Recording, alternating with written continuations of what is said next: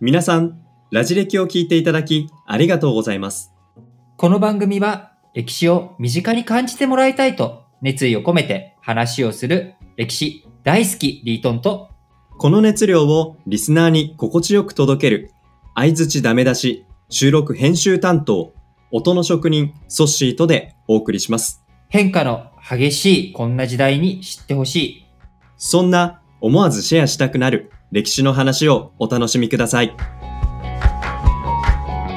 ということで前回から17世紀のロシア皇帝ピョートル一世についてうんお話をしてきましたけれども、きたね。まあ彼も、まあ、お母さんそして共同皇帝のイヴァンの、まあ、死去によって、うんうんついに、えーオンリーワンの権力者になりましたったね。ということでいざ何をするのかと思ったら1年半にわたる大大大修学旅行大修学旅行。これをまあ行うわけですけども、まあ、行った先々で、えー造船技術を学んだりで現地でヘッドハンティングじゃないですけど優秀なね人とのネットワークを作ったりといろいろやったわけですけどもこのあとロシアに帰はいはいって、帰って彼ね。一体一番最初に何から着手、何から着手したか。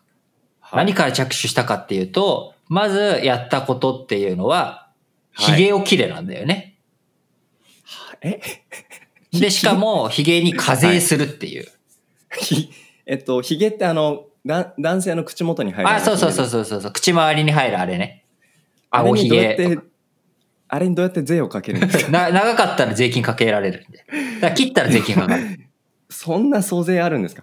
そんなそれである。だから要は切らせるのが目的だったからね、それは。あ要はなんか立派な顎ひげで長くなってるひげっていうのが、はいこれが、まあ、球体以前した、こう、まあ、はい。例えばさ、ロシアの、えー聖職者とかのイメージをはい。してもらうと、なんかもう、ひげがすごく長くない、ああれでしょ。ねで、西洋ではそういう人たちがいないと。だから、西洋化していくっていうことは、まず見た目からっていうことで、まあ、ある種、ざん切り頭を叩いてみれば、文明開化の音がするっていう日本でちょんまげを切れってして、ちょまぎ切りましたね。ね、明治維新になっていったっていうのと同じように、ロシアではその象徴、ちょんまげの代わりヒゲだと。うんこのヒゲを切れっていうこと。そこが、まあ、スタート。まあ、すごく、まあ、象徴的な事例から手をつけてったっていうことだよね。実践的な部分っていうのももちろん大切なんだけど、決意表明というかさ、うんなんかいろいろ細かい一個一個のえ改革を進めていくっていうことはすごく大切なんだけど、やっぱはい分かりやすさってすごく大切で、例えば我々もクールビズって言われてもよくわかんないけど、うんネクタイ外せって言われたらわかるじゃん。わかりやすいですねで、でだからクールビズってよくわかんないけど、とりあえずネクタイ外すことでしょっていうことから始まっていった。もう外すっていうのは自分でその場ですぐにできるし、わかりやすいじゃんと。で、一方、ウォームビズって言われるとさ、うんよ、ちょっとよくわかんない。まあ、あのーうんちょっとセーター着たりとか、あの、なんかやることいろいろあるんだけど、象徴的にじゃあ、ウォームビズと言ったらこれっていうのがない。うん。だから、クールビズはネクタイ外す。で、ロシアの改革は？ひげを切る。そういうことだよ。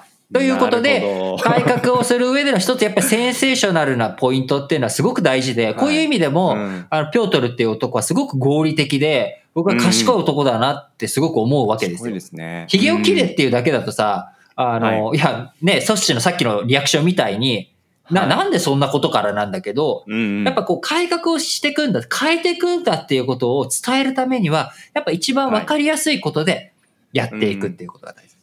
で、その後彼がどんどんいろんなことやっていったかっていうと、海軍省、海軍の、はい。えー艦長を作ったりとか、砲兵学校、はい。大砲の技術を学ぶ。そのもともと、ロシアっていうのはモンゴルに、えー占領されてた時期とかもあるし、まあ、中央アジアとか、ああの、シベリア開発とかもあるから、うん。コサック騎兵はい。っていう、うんうん。まあ、騎兵の力が強かったりするけど、そこに砲兵って新しい兵種を鍛える学校を作ったりとか、銃、うん。大砲、軍艦の増産を急ピッチで進めたり。あるいは、まさに修学旅行で学んできたことそうそうそうそうそう。ですねでも、うん。そこの学んできたことをやってってもみんなさ、わかんないじゃん。銃持たない人は何がどう変わったの。そうですよねでも、髭切ったらさ、見た目でもわかるじゃん。ネクタイ外したらさ、わかるじゃん。クールビズしてるっだて。だってこれまでの皇帝はみんなヒゲが生えてたわけですよ、ね。だし、大貴族っていうのはもう髭がね、っていう立派なお髭を生やして、うん私はあの、お髭を生やした大貴族でございってやってたのをうん、髭を切ってけと。ちょんまげを切れっていうことと同じ流れをどんどんやっていくっていうことうんをやっていって、まあ、装っていうのも変える。あるいは、えー、宮廷改革っていうことをやって、行事をどんどんどんどん、あのー変えていったり。っていうので、どんどんこうヨーロッパ社会に近づいていく。それまで、うんうん。こう、田舎扱いだったい。ロシア。こう、ヨーロッパの辺境、むしろアジアと思われていた、うんうんなぜならね、モンゴルに支配されてた時期っていうのも長いから。そういったロシアをどんどんどんどん西洋化していく、改革していくっていうう、んこういう動きを加速させていく。うんで、官僚制度もロシアっ。てもともとヨーロッパっていうイメージが僕の中にありましたけど、ロシアの西洋化って、このタイミングでピョートルの活躍があったそうそうそうそう。ここから一気にロシアというものがよりその西洋化していくっていうところがはい強くなっていく。で、経済とかそういったものもやっていく中、大々的に、えーもう一個センセーショナルな施策としてやったのが、新都建設。新しく都を作る。今の首都はモスクワだけど、サンクトペテログル、ペテルブルク、はい今感じた。はい。聖ペトロの町ということで、はいサンクトペテルブルクっていうものを、えー作っていくと。新しく新しくはいで、このサンクトペテルブルクっていうのはドイツ語なんだよね、名前。お、そうなんですね。で、ペテルっていうのはロシア語だとピョートルうんになるわけなんで。ピョートルの都を、まあ、ドイツ語で作ったっていうことで、まあ、はいあの、南アルプス市みたいな、なんかあったよね、そういう名前の市。ありますね。はい。あれ、英語のカタカナ語で都市名作ったみたいな、そんな感じのイメージよ。あなるほど。の、東京だと、だから、あの、なんだ、イーストキャピタルみたいな。うん。なんかまあ、そういう、あの、新イ新イーストキャピタル市みたいな、こういううん都市名を作って、いや、ちょっとまあどうなんだろうと、思いつつ、あの、まあ、サンクトペテルブルクという都市を作っていく。今でもね、はロシアの大都市として有名な、あのー都市なわけなんだけど、これをピョートルが作っていく。う。ん。で、徴兵制とか税制改正とかっていうのもどんどんやっていって、あのーロシアというのをどんどん大国化していく。うん。で、ロシアはこの時に、えー戦っていった最大の相手というのがスウェーデンだったのね。スウェーデン。スウェーデン北欧のスウェーデン。北欧の大国。当時のスウェーデンというのは、あのーこう、バルト帝国って言われるぐらい、まあ、あの、北欧全体、デンマークやフィンランド、えーノルウェーといったところにはすごく影響力を持っていたし、えー対岸、はいスウェーデンの対岸のおヨーロッパ大陸の方にもいろんな領地を持っていて、バルト海自体はもうスウェーデンの海になっていたわけです。うん。で、あの、17世紀前半のお30年戦争からスウェーデンというのはすごく強い国だったわけなんだけれども、もこのはい1700年から1721年の21年間に及ぶ大北方戦争っていうので、スウェーデンをロシアが叩きのめしていくっていう、すごい。二十何年間かけての戦いで。そう、スウェーデンをロシアが蹴散らしていくということ。うんこれによってロシアが大国化、強国化していくっていうこと。で、当然二十何年間もあるから、その二十何年間の間、まあ、あのーピョートルが修学旅行から帰ってきたのが1698年。で、大北方戦争が起きたのが1700年ってことで、まあ、あ2年足らずでうん。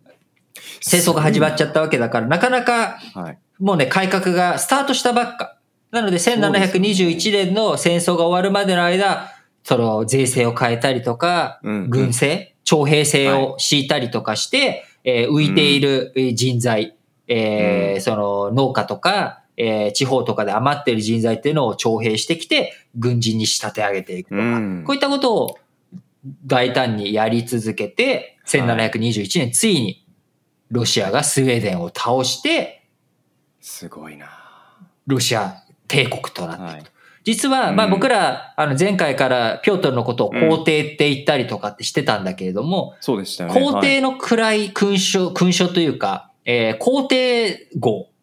王様じゃなくて皇帝だっていう、皇帝っていうものが授けられたのは、この1721年に、うんあのーロシアが大北方戦争に勝って、この勝ったことを受けて、あのーこう、いやもうロシアは帝国だと、でっかい国だとうん。いうことになって、いやー行ったな、そりゃそうです。だってスウェーデンという大国をもう倒してのけたと。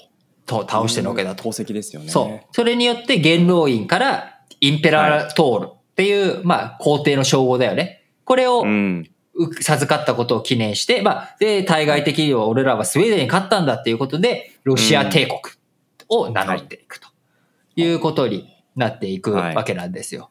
なので、この、まあ、ピョートルという男、あのもともと最初はね、すごく、その、不不幸な生い立ちでもないんだけれども、うん。まあのー最初は迫害じゃないけど、こう虐げられた、えーそうですね。ロシアの郊外に。うんロシアの郊外じゃない、モスクワの郊外ね。あごめんなさい、ごめんなさい。まあ、モスクワの郊外。